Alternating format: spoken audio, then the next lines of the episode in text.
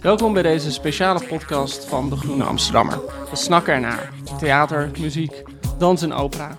In volle bezetting en het liefst in volle zalen. Wat een mooi moment dus voor het Holland Festival, dat dit jaar het 75-jarig jubileum viert.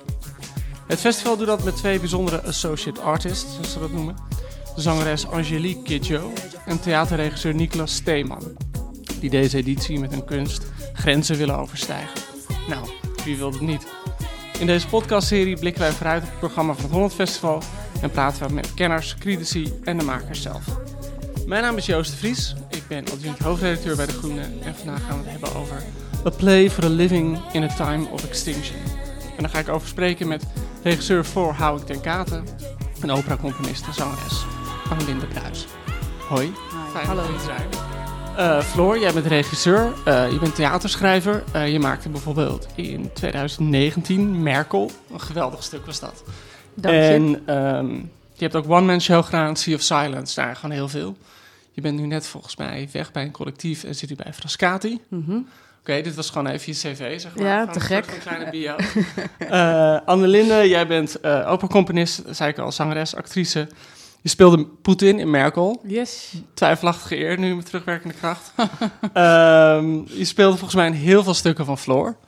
Eh, en daar maakte jij volgens mij ook steeds muziek bij. Ja, het wordt steeds meer eigenlijk. In Merk was de eerste en eh, eh, nu pas weer de tweede. Ik heb wel bij One Man Show de muziek gedaan, maar toen stond ik niet op de vloer.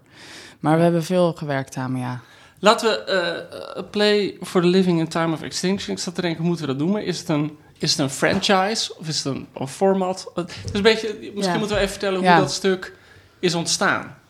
Nou, volgens mij, wat ik ervan weet, is dat dit stuk gewoon is ontstaan bij de schrijver zelf, Miranda Rose Hall in Amerika. Zij heeft het opgevoerd. Ik weet, ik snap nog steeds niet hoe Katie Mitchell en Miranda elkaar gevonden hebben. Maar in ieder geval, Miranda heeft een stuk geschreven wat gaat over een dramaturg die moet inspringen op een avond, omdat de, ehm, de moeder van de hoofdrolspeler op sterven ligt, dus plots de voorstelling niet meer gespeeld kan worden. En dan wordt zij gevraagd als dramaturg van het gezelschap om dan maar iets over die voorstelling te vertellen, omdat het zo'n belangrijk onderwerp is, namelijk het uitsterven van de mensheid, het vergaan van de wereld, de extinctiegolf waar we nu zeg, misschien ongemerkt, hoewel gelukkig komen er weer de klimaatrapporten natuurlijk eh, zijn weer vrijgekomen, ja, die het heel erin duidelijk zitten. maken. Precies. Ehm, ehm, dat we zelf de wereld naar de, naar, naar, of onszelf naar, naar de verdoemenis helpen. En ehm, Katie, heeft, eh, Katie Mitchell heeft die voorstelling heeft zij opgevoerd of gemaakt eh, bij eh, Invidie vorig jaar. En zij heeft die voorstelling op afstand geregisseerd. Zij komt, is zelf niet meer voor de repetities. Zij vliegt helemaal niet meer. Zij verplaatst zich helemaal niet meer. Dus zij heeft online heeft zij die voorstelling gerepeteerd met één vrouw, de dramaturg, die het verhaal vertelt. En dan twee witte mannen die op fietsen zitten. En die zetten die vrouw dan in het licht. En, dus zij wekken de elektriciteit op. Precies, Ja. ja. Zij wekken de, live de elektriciteit op waarmee zeg maar, de vrouw wordt uitgelicht. En ehm, ehm, Katie Mitchell is natuurlijk is, is verbonden aan meerdere internationale festivals. En heeft, wilde heel graag dit verhaal op meerdere plekken vertellen. Maar heeft toen bedacht om het in een nieuw concept te gieten. Namelijk om zelf niet meer te reizen. Maar ook niet overal het online te doen of hetzelfde concept door te sturen. Maar hoe kan je het lo- lokaler vertellen? Omdat ook het script wat Miranda heeft geschreven was, is ook echt Amerikaans. Gaat ook over de, de, de, de, de, de wijken in de steden... waar echt ook bijvoorbeeld veel armere mensen wonen... die ook Ja. nog sneller ten onder gaan, zeg maar, in deze tijd. En, ehm, eh, en heeft toen in samenspraak met de internationale festivals... waaronder het Holland Festival waaraan zij verbonden is... bedacht dat ze het wilde laten reizen... en dan telkens door een lokaal team de voorstelling opnieuw te laten maken. En toen kreeg ik een belletje van de grote eer... om het hier in Nederland voor het Holland Festival te doen. Ja, dus, dus jij krijgt, jullie krijgen zeg maar ja, de, de tekst. En, en hoe, hoe- hoeveel ruimte heb je zelf dan als theatermaker? Nou, best wel veel. Omdat de tekst eh, van Miranda blijft overeind. Maar daar mogen we, die trekken we dus zelf lokaler. Zij heeft geel gearseerd wat te veel over Amerika gaat. En dat ben ik samen met vertaler Jibbe Willems naar, het, eh, naar ons hier in Nederland aan het trekken. En eh, tegelijkertijd is er ook een technische set van regels. En daarvan is dus de belangrijkste dat, als, dat het publiek moet zien dat de energie live opgewekt wordt op de vloer. En, ehm, eh, en dat er een meter is waarop staat hoeveel, hoeveel watt er nu opgewekt en, En verbruikt werken jullie wordt. ook met fietsers? We zijn nu aan het zijn- onderzoeken welke mogelijkheden er allemaal zijn. Omdat ik wilde eigenlijk misschien afwijken van de fiets. Omdat natuurlijk al volgens mij een jaar of acht, negen geleden Schwalbe, het collectief Schwalbe, een Ja, die heeft heeft gedaan. gemaakt. Ja, ja, ja. Waarin zij, zeg maar, het ging over het opwekken van elektriciteit. En zij dat met elkaar deden. En ehm, dus we zijn aan het onderzoeken welke mogelijkheden er zijn. Maar de dynamo's zijn wel het, eh, het, eh, het, eh, het meest voor de hand liggend, het betaalbaarst. Ja. En eh, wij zijn, we hebben heel veel andere dingen ook bedacht. We zijn aan het kijken of we daglicht kunnen geleiden. Omdat we natuurlijk op een van de langste dagen spelen. Oh ja, jullie spelen half juni. Precies. You know. Ja, 17 gaan we in première. En ehm, dus al die mogelijkheden zijn we nu aan het onderzoeken... om daar uiteindelijk dan een, eh, een spannend beeld van te maken. Maar het concept was dus uiteindelijk, vond ik heel fijn... veel vrijer dan wat ik dacht. En jij maakt de muziek er dan bij. Ehm, Ja, je klopt. werd net voordat je hier binnenkwam, was Floor je echt al helemaal aan het hypen. Oh, Over yes. Dat je, dat je een one-woman core was op je zolderkamer. One Woman Choir, En, ja, dat klopt. ehm, ja, zullen we gewoon eens laten horen wat je gemaakt hebt? ja, dat is eh, goed.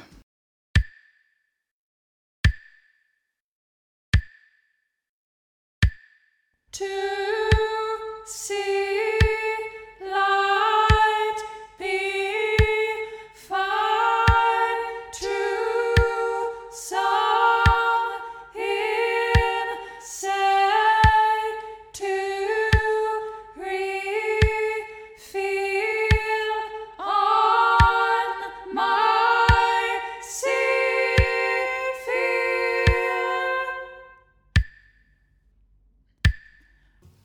Ja, hoe werkt dat eigenlijk precies? Ja. Die is zo'n samenwerking. Ik zeg dat er ook. Zo- Ik ben, sorry, ik weet niet of jij muzikaal bent. Ik ben echt, voor mij is muzikaal gewoon alsof iemand een vreemde taal spreekt. Dus het lijkt me dat je als, als theaterschrijver, dat je, dat je, ja, volgens mij moet je heel veel vertrouwen in elkaar hebben, omdat. Of, of, werk, of zijn jullie heel erg eh, op elkaars eh, gebied de hele tijd? Of- Ho- of- hoe bedoel je? nou, ik bedoel eigenlijk meer in de zin van. ehm, ik, ja, sorry, ik ben mezelf nu heel eh, ongepast aan het verplaatsen in Floor. Maar ik denk van. Ik zou, me, ik zou, ik zou dus. Als, als zou ik in jouw positie zijn, zou ik dus helemaal aan jou, eh aan Linde, het moeten overleveren. Ah, dat, dat vergt toch altijd zo'n soort van Ah ja, loslaten. Net wat minder. Want ik zeg maar, volgens mij, ik heb een muzikale intuïtie, maar ik spreek niet de muziektaal die Annelinde spreekt. Maar wij vinden elkaar op de inhoud van de voorstelling en op inspiratiebronnen. Ja. En meestal, dan, dan daarna gaat Annelinde ermee aan de haal. En dan, dan meestal wat Annelinde dan supergoed doet, is dat ze een aantal richtingen uitzet. En we dan voelen van, ah ja, volgens mij hier zit iets in wat heel goed kan werken voor de voorstelling. Verbeter, mooi als jij denkt dat Ja, het op een andere manier bent, gaat. ja. En Nee, dan ja, eh, goed. bouwen we volgens mij heel langzaam toe naar, naar één vast. va- Voor vast, eh, bijvoorbeeld welke instrumenten moeten het zijn? Of wordt er alleen maar gezongen? Wat moet het gevoel ervan zijn? En dan gaat Annelinde los. En dat is inderdaad 100% gebaseerd op vertrouwen. En dat, Ja. dat gaat heel goed. Ja. En het is een beetje een gek medium, muziek binnen theater. Of, of in ieder geval, zeker in de samenwerking ook met Floor. We zijn allebei best wel denkers en conceptueel. Maar muziek laat zich niet op beschrijven. Nee, dat vind ik een van de moeilijke dingen inderdaad. Ja, Dus, dus, je moet, dus ik merk eigenlijk steeds meer, dat vind ik heel leuk hoor, dat, dat ik steeds meer denk, oké, ik krijg een soort eerste klompje inhoud of idee of concept van Floor. En daar ga ik gewoon eigenlijk intuïtief mee aan de slag. En dan, ehm, dan komen er eigenlijk een soort een paar richtingen, inderdaad, wat Floor ook al zei, uit die ik laat horen. Die, daar, daar schrijft zij heel vaak op. Dat vind ik heel grappig. Dat ik ook soms gewoon uren aan materiaal schrijf waar Floor gewoon op kan, kan schrijven. Ehm, Gewoon een soort en ik verras eh, mezelf soms, en ik weet het zelf soms ook niet. Het is een beetje een raar medium, vind ik toch nog steeds. Ik vind het heel tof hoor, maar. eh, Ja. ja, je, je weet het gewoon. Je, muziek die, die, die haalt een beetje een onverwachte. Die moet altijd een onverwachte hoek op. Het is natuurlijk wel ontzettend sfeerbepalend in theater. Ja, Het kan echt helemaal misgaan. Of het kan, het kan ook echt zo'n enorme eh, extra laag ja. in het stuk zijn. En hoe, hoe denken jullie dan, hoe denk jij dan bij zo'n stuk als dit erover na? Ja, volgens mij we heel iets over de aanpassing van het concept vertellen. Ja, ja. Want wat goed is om te vertellen, je zei net, er is een script, maar er is ook al muziek gemaakt. Dat Oh, is- ik heb daar nog niet alles van geluisterd, maar er is een hele grote bank door de eh, componist gemaakt met enerzijds soort bedgeluiden en drones vanuit bed, eh, vleermuizen. Ja, dat is een, groot thema in de, in de voorstelling. En dat, dat is een soort omgedraaid tot drones. Dus dat is materiaal wat er ligt, wat je kan gebruiken. En in het originele stuk is er een koor geschreven, eh, of een koorstuk geschreven. Uh, Nusu Bélissan, als ik het goed zeg. Eh, Bless You, eh, Ja. in het Frans dan. Eh, wat eigenlijk wordt gezongen door een amateurkoor op het einde van de originele versie. Ja, en dat was bijvoorbeeld iets waarvan ik meteen tegen het Holland Festival zei... dat ga ik niet kopiëren. Dus zeg maar, zij had daar... Dus het verhaal werd de he- hele voorstelling lang verteld door één vrouw... die in het licht gezet werd. En dan aan het einde kwam er een koor en die zong eh, Bless You. Dat, Ja. eh, dat, dat, die, wel echt een hele mooie compositie. Maar toen dacht ik, ik vind dat ook een beetje heilig. Ik wil daar vanaf wel een groter statement maken. Dus toen ben ik, heb ik tegen het Holland Festival gezegd... dan ben ik met Anne Linde erover gaan sparren. Of daar moest ik dus toestemming voor vragen. Maar dat was dus ook, is ook de vrijheid dat ik wil de voorstelling heel graag wel beginnen met één vrouw, maar ik wil dat de energie opgewekt wordt door twaalf vrouwelijke koorleden, die dus terwijl zij zeg maar op fysieke uitputting dus Ja. bezig zijn met het opwekken van die stroom, tegelijkertijd de dramaturg of gespeeld door Joy Wilkins, actrice Ja. en zangeres Joy Wilkins, haar in het licht zetten. Ehm, en dat je dus ook het, het grotere statement kunt maken van dit zijn de vrouwen die de wereld draaiende houden. En we zien ook zeg maar hoeveel moeite het kost, hoeveel energie ze daar ook fysiek voor moeten leveren. Dus ik grap ook wel eens dat het een beetje een soort workout opera Ja. zou kunnen worden. Ik heb het altijd als ik in de sportschool ben. En dan, dan zie ik zo iedereen in de, op, op de cross trainer. Dat je denkt, wat zonde van deze energie. Ja. Het zegt misschien meer iets over hoe je energie bent Ja, gaan zien. precies. Als, Ja. als iets dat we niet mogen verspillen. ja. Dat we daar meer dan ooit bewust van zijn.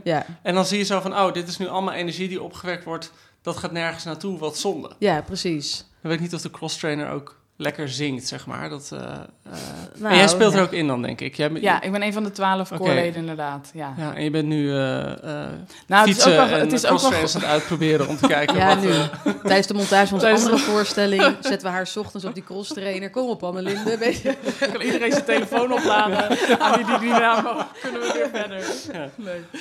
Ehm, ja, wat ook wel goed is om te zeggen is wat we nu luisteren zijn echt de eerste schets is ook best kwetsbaar materiaal. Ja, Teksten tuurlijk. zijn Ja, nog ja, helemaal niet eh, definitief. D- Dat is ook soms super intuïtief nog.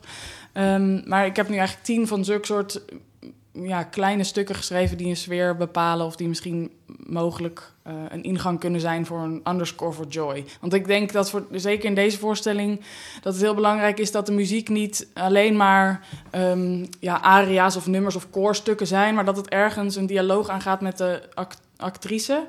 Dat het een samenspel wordt. Dus ik schrijf nu be- best modulaire stukken, dat hoor je ook een beetje. Modulair betekent dat je eigenlijk, je hebt zeg maar dit stukje, dat kan je gewoon loopen. In, infinite, Ja. zeg maar. Ja. En tot je zegt cue volgende. En dan ga je naar het Ja. volgende element. En dat, dat, daardoor heb je iets Nou meer ja, vrijheid om misschien, erin misschien te ben ik nu te, te, te eh, eh, analytisch hoor, maar dat- er zit ook zo'n soort van ritme in, eh, wat de hele tijd soort van continu doorgaan. Ja, Wat Ja. natuurlijk op zich wel mooi, volgens mij bij het thema van het stuk, ja. eh, want, want dat is de vraag van hoe lang gaat alles door? Hoe lang Ja. kun je doorgaan met alles? Nee, en voor mij heeft dat... Ik, ik weet eigenlijk zeker dat we met... Of we werken waarschijnlijk ook met een drummer, drumster. Ook een vrouwelijke drummer. En die... Voor mij is dat, dat ritme of dat tikken... In, enerzijds kan het de tijd die doortikt... maar anderzijds ook een soort innerlijke klok... die de hele tijd in, in het gareel iets wil begrijpen of snappen... of data verzamelen. Of in ieder geval, er moet iets strak in een... In een ehm, muzikaal dan, hè? Er moet iets, Ja. iets een soort strak in een ritme worden geplaatst. Dat, dat weet ik zeker, Ja. intuïtief nu. Ja. Ja. Grappig is het altijd. Dat, dat, we nemen deze podcast soms best ver van tevoren af. Dat, dat, je verwacht heel vaak, tenminste, ik weet inmiddels beter hoor, maar dat, dat gewoon bij zo'n toneelstuk dan, als je in de zaal zit, dan denk je altijd van, oh, dit is precies hoe het had moeten zijn. Terwijl je Ja. dan vaak eraan voorbij gaat dat de week daarvoor nog iedereen overhaast allemaal beslissingen en keuzes over datzelfde toneelstuk heeft moeten Ja, maken. maar dat volgens mij wat Annelinde zegt. Want dat merk ik nu ook weer. Het is, je kunt een concept voor een voorstelling bedenken. Zeg maar net zoals ik nu zeg. Ah ja, dat gaan we het koor. Gaan we door de hele voorstelling lang. Die percussionist komt erbij. De, we maken de vertaling ook ritmischer. Zeg maar. Oorspronkelijk is het best een, gewoon, een vrouw die gewoon vertelt. Ik wil dat niet. Ik wil er echt meer muziektheater en opera van maken.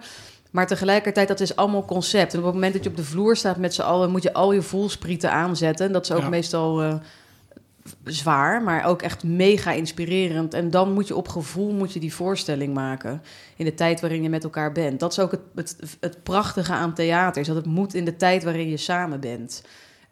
Je, Ja, je, ja, je werkt er niet twee ja. jaar aan, zeg Nee. maar. Het is gewoon in zoveel weken tijd maak je het. En dan is ook wat je daarna te zien krijgt als publiek... dat is wat, er, wat, op, wat het resultaat is van concepten... en van wat je hebt gevonden met elkaar op de vloer. Ja. Dat vind ik echt de schoonheid ervan. Ja, dat vind ik eigenlijk ook wel. Ik bedoel, zeker door het coronajaar heb ik best wel een aantal keer theater op tv gekeken. Mhm. of, en, en ook in voorbereiding hiervan dat je dan van die livestreamjes of van die Mm. streampjes Ja. krijgt. En dat voelt toch altijd niet als het echte aan. Ik bedoel, het spannende vind ik altijd met theater is dat je... Hè, ik zit dan in de zaal en het gebeurt ter plekke. Ja, Weet je wel, en, je weet ook, ik ben dan ook vaak genoeg meerdere keer naar het toneelstuk geweest... dat het super anders kan zijn. Als je Ja. gewoon hetzelfde stuk ziet met dezelfde makers. ja. Dus. Dat is bijzonder. Hey, jullie werken dus, volgens mij, als ik jullie goed begrijp, met alleen maar eh, vrouwen. Dus het, het is een soort van ecofeminisme, denk ik. En wat, Klopt. wat is dat precies?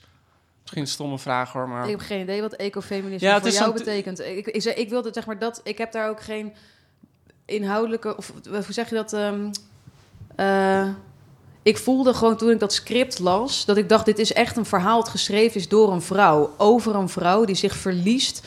terwijl zij het politieke statement wil maken. We gaan allemaal naar de tering op deze manier met elkaar. Verliest zij zich tegelijkertijd in haar eigen doodsangst. En dat vond ik zo'n. Zeg maar, dat begrijp ik zo goed. En toen dacht ik, omdat het zo mooi dat stuk beschrijft, ook over hoe, moeder, hoe dat met moeder aarde gaat. Ook al benoemt zij dat nooit als moeder aarde. Toen dacht ik, ja, dan vind ik het ook echt de schoonheid ervan. Om dus zeg maar dat met twaalf, of in totaal ze dus ook Joy en de percussionisten. Wij zijn we met veertien vrouwen straks op de vloer. Om dat te laten zien hoe, hoe zij dat met elkaar, die machinerie draaiende houden. Vrouwen van, zeg maar, met, met alle mogelijke uiterlijkheden. Zeg maar, vrouwen, jong, oud. We zijn natuurlijk nu nog ook nog aan het zoeken hoor. Het koor is nog niet helemaal, eh, helemaal rond. En ehm, ik dacht, dat vind ik mooi. En natuurlijk, we, we leven deze wereld... Uiteindelijk leven we deze wereld met iedereen. Maar ik dacht, ik vind het ook wel als groter statement... gewoon echt heel erg goed. Bijvoorbeeld oorspronkelijk bedacht ik ook... en ik weet helemaal niet of ik dat ga uitvoeren... of dat ik ook wel graag zou willen... dat een van de koorleden mogelijk ook nog aan het kolven is... terwijl ze in die Ja, workout ja, opera ja, zeg maar, staat... om dat te doen. Want ik soms ook denk van... we Nou, nemen het, het... het, is wel, het illustreert het leven zo mooi natuurlijk. Ja, nou ja, en wij baren. Zeg Ja. maar toch, dat is ook de lullige positie van de man. Maar het gaat voor mij ook, zit ook een, zeg maar, omdat het natuurlijk, omdat dat stuk begint, of de, is omdat die, de moeder van die speler op sterven ligt. Ja. En zij daarom nu het verhaal moet vertellen, verliest die vrouw, Naomi heet zij in de voorstelling, zich ook in haar eigen herinneringen over haar moeder en over wanneer zij voor het eerst met sterfelijkheid in aanraking is gekomen et cetera. Er zit ook een compositie in, daar heeft Annelien nu ook al een eerste schets van gemaakt, dat, dat het gaat over en haar moeder, en haar moeder, en haar moeder, en haar moeder. Ja. Eindeloos. En toen dacht ik, ja, ik wil gewoon dat je in al die vrouwen die dan op de vloer er tegelijkertijd, zeg maar, zo in totale uitputting die stroom staan op te wekken, ook ziet, dat is voor, ja... Ik denk natuurlijk ook, ik ben ook maar 34 en ik heb twee jonge kinderen. Ik denk ook van, toch, we zijn ook, we zijn aan het doorknallen met z'n allen. We houden ook de boel draaien en dat is niks ten nadele van de mannen. Maar ik had natuurlijk net die voorstelling over de witte heteroseksuele man gemaakt. Dus ik voelde ook van meteen, dat statement ga ik niet maken. Die komen Nee, er gewoon nu niet op. Wat, wat volgens mij ook zo mooi in het... eh, de premisse... Nee, pre- ja, nou ja, goed, ja. Nee, nee, dat is levensgevaarlijk. Maar eh, wat volgens mij ook heel mooi in de premisse van het stuk zit... is denk ik... eh, er zit een soort tegenstelling in... Of, en het is natuurlijk geen tegenstelling... maar zo voelt het denk ik voor veel mensen... dat je wel... eh, hè, het gaat over een... ehm, de moeder van een actrice is aan het sterven. Dus die, die moet er naartoe, dat, dat snapt iedereen. Maar dat je wel zeg maar, het sterven van één persoon voor kunt stellen, maar niet het sterven van een De hele mensheid, soort of ja. de hele Ja, mensheid. klopt. en dat we met z'n allen totaal in actie kunnen komen als er met één iemand iets misgaat. Ja, Maar als er met ons allemaal iets misgaat, dat, dat, verlammend. dat het dan niet ja, lukt. klopt. Ja, omdat we ons dan verschuilen achter het collectief. Ja, denk ik. Dat klopt. Ja, ik hoop dus dat het, dat het lukt met de voorstelling. Of daar hebben de scenograaf, lichtontwerper Julian Maaiwald en ik het ook veel over. Dat we ook zeggen, het zou zo te gek zijn als we, als we kunnen laten zien hoeveel energie het kost om dit verhaal te vertellen. Zeg maar, laten zien. wat van- bedoel je dan precies? Nou, dus zeg maar, je ziet dat je aan de, de inspanning kunt zien van Joy en van het koor en van de percussionist. En zeg maar, en dat we daarin de grootste theatrale beelden kunnen maken van als we met z'n allen keihard gaan. Dat is dit waar we in, in, in zitten, zeg maar. Het is prachtig, maar ook de schoonheid laten zien van het uitdoven. Ook bijvoorbeeld weer van het beeld. En we hopen dat met, met de, de soort van tour de force voor die veertien mensen die je gaat zien straks bij de voorstelling. We dus ja, hopen, maar dat is natuurlijk ook een beetje. eh, dat wil je altijd als theatermaker, denk ik ook. Maar om het publiek dus op te laden met die boodschap. Hen die energie te geven van de boodschap. Dat het nu dus mis aan het gaan is.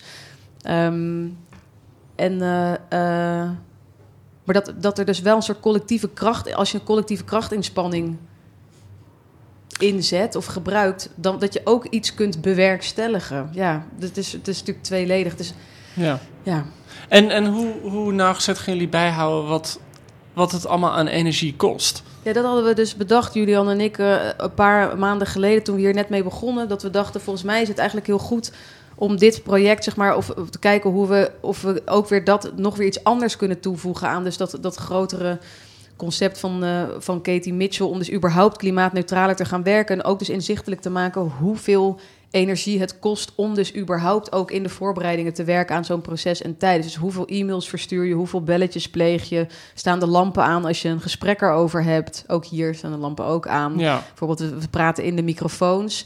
Ehm, ik heb een coffee to go gehaald, wat natuurlijk eigenlijk verboden is. Zeg maar. Ja. Dus het is. eh, dat, en dat leek me ook goed om dat ook inzichtelijk te ja. maken. en het is natuurlijk wel fascinerend, hè? Want ik, weet niet, het- er is een soort van...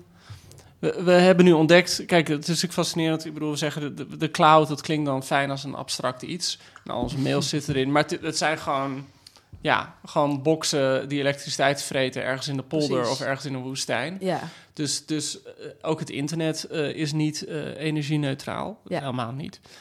Ehm, alles kost iets. En daar zijn we denk ik ook ja, wel verslingerd aan geraakt om die data allemaal in kaart te brengen. Misschien iets van de laatste paar jaar, maar...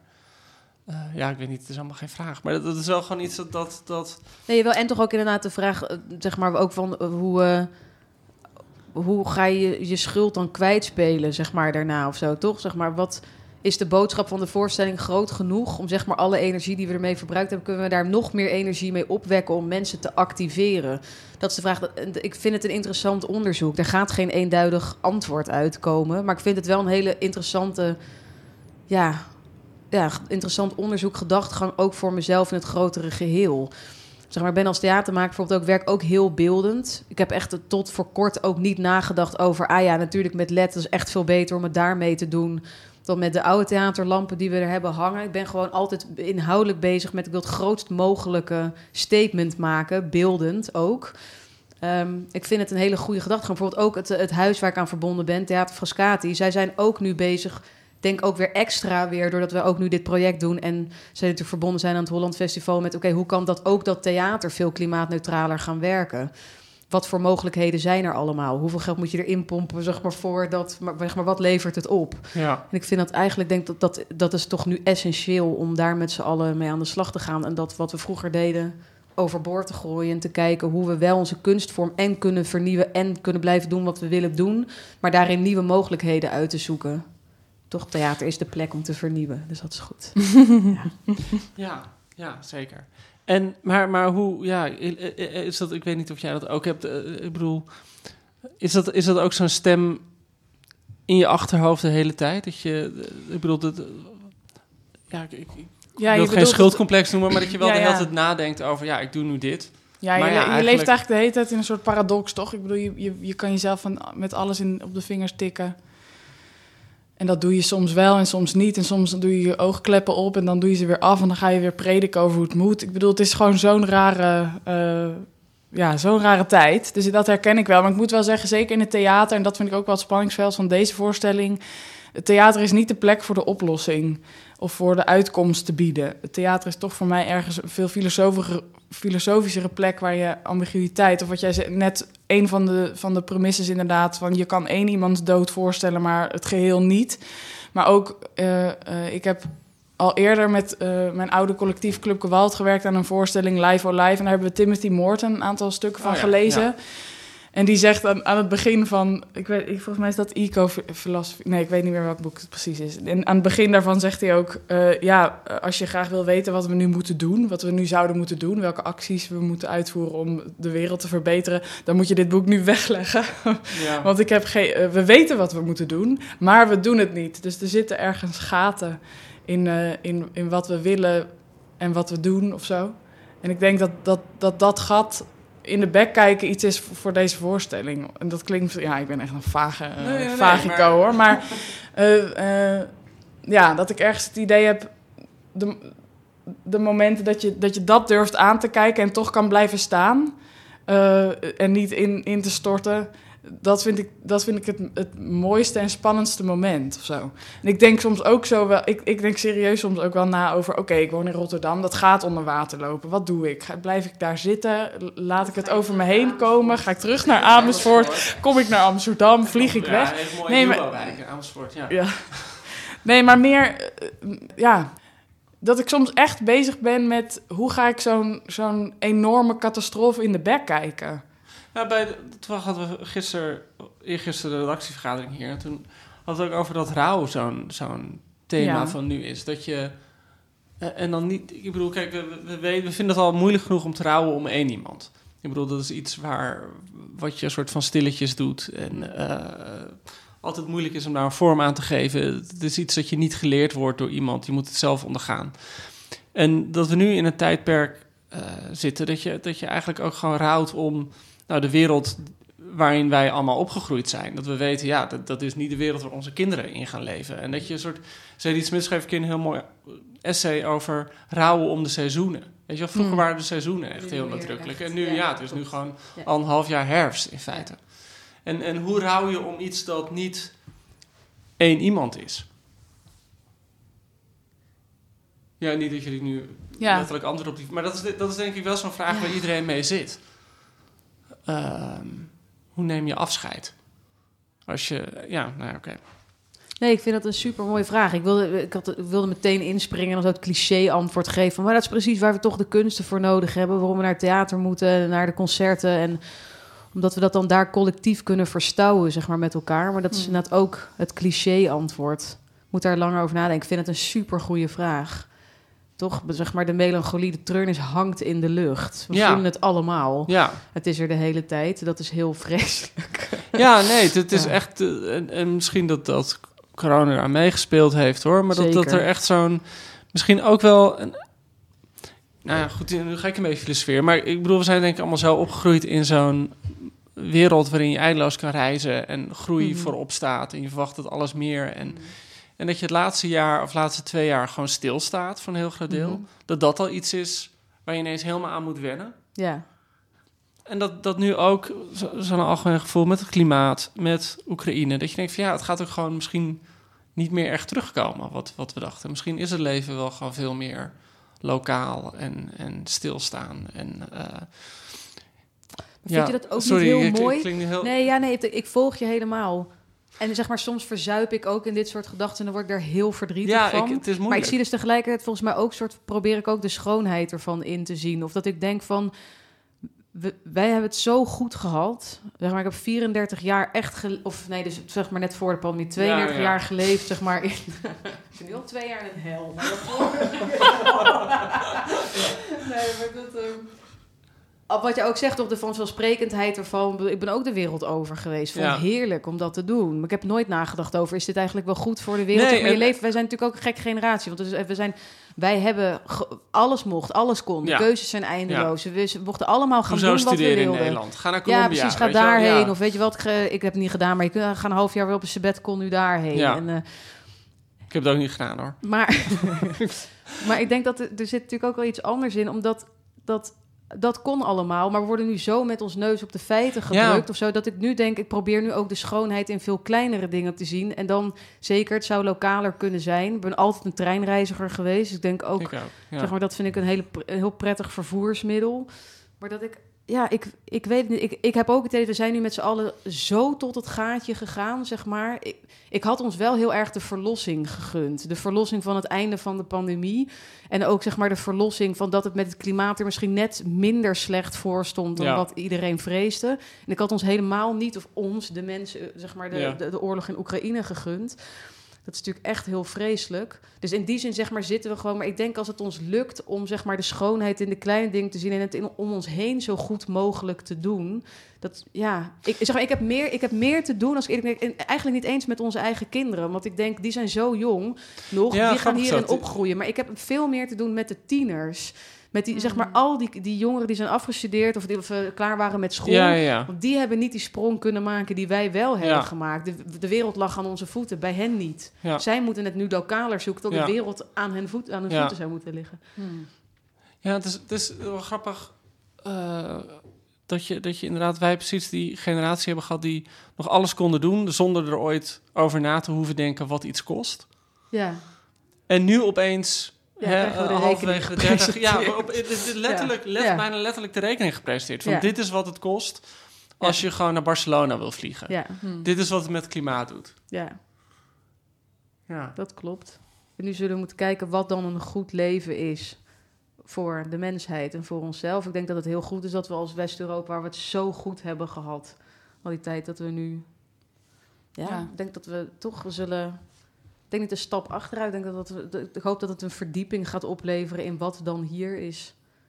En dat we onze kinderen leren hoe, hoe te leven dan in deze nieuwe situatie. Ik zeg ook eigenlijk elk proces tegen Floor dat mijn hamvraag altijd is: wat willen we willen? Ja, Daar kom ik weer mee. ja. Dat heeft voor mij hier ook mee Ja, te ja, maken. Wat we, ja, ik, ik zeg altijd, ik probeer altijd te bedenken: oké, wat als ik gewoon nu zeg, ik ga nooit meer Nederland uit of Europa, Ja. of ik ga nooit verder dan zoveel kilometer. Zou ik daar, zou ik dat kunnen? Kan ik afscheid nemen van dat beeld? Ja. Ik denk dat dat ook, om even terug te grijpen naar een soort thea- theater, eh, ehm, eh, theatrale connectie die wij allebei hebben, is dat we ergens proberen om niet zozeer de wereld of, eh, ehm, of het theater te veranderen, als wel onze eigen beelden proberen te, in kaart te brengen, of onze eigen verhalen, of onze eigen eh, ja, frame of zo. Kunnen we die, zijn we flexibel genoeg of kunnen we trainen flexibeler te worden om die te veranderen? En daar gaat voor mij deze voorstelling ook echt over. En daar gaat dat ook over dat je voelt, oh ja, oh, ik, ik, moet, ik moet 180 graden draaien in dit klimaat. Eh, ik, ik, wil, ik wilde eigenlijk gewoon eh, dat mijn kind ook de hele wereld over kon vliegen. En dat kan nu niet. En hoe krijgen we dat voor elkaar? ja. Om ergens in je hoofd te draaien. Hele mooie vraag van wat willen we willen? Ja, hij komt van Harari hoor. Die staat Ah, achter in het boek van Harari. ik zal hem niet claimen hoor. Nee, ja, oh, dit mag eruit. Dit mag eruit geknipt. Heel fijn. Hey, heel erg bedankt dat jullie er waren. Ja, ja, jullie van ook. de compositie laten horen. Ja, laten we het laatste stuk van de compositie laten Dan hebben we horen. toch de melancholie weer in. Ja, helemaal goed.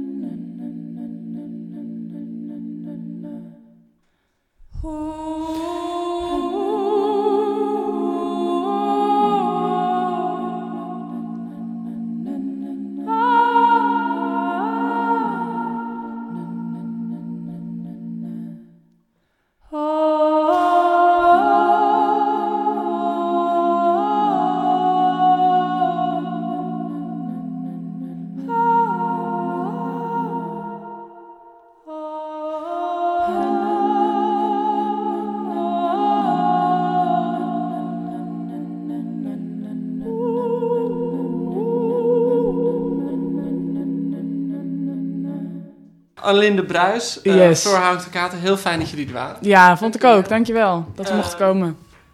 Ja, ik ben echt super benieuwd naar. Maar dan moeten we nog even wachten tot, eh, tot juni. U luistert naar een podcast van het Holland Festival in samenwerking met de Groene Amsterdammer. Over A Play for the Living in the Time of Extinction. En dat is te zien op 17, 18 en 19 juni. Kijk op hollandfestival.nl voor meer informatie, data en kaartverkoop. Bent u nog een abonnee van de Groene? Nou, dan is dat een grof schandaal. Maar dat kunt u rechtzetten door naar groene.nl te gaan voor meer informatie. Holland Festival wordt mede mogelijk gemaakt door het ministerie van OCW, de gemeente Amsterdam, productiepartner Amodo, hoofdbegunstiger Fonds 21, HF Business Partners, particuliere fondsen en vele, vele vrienden. Deze podcast werd geproduceerd door Giselle Mijn Lief. Ik ben Joost Vries. Bedankt voor het luisteren.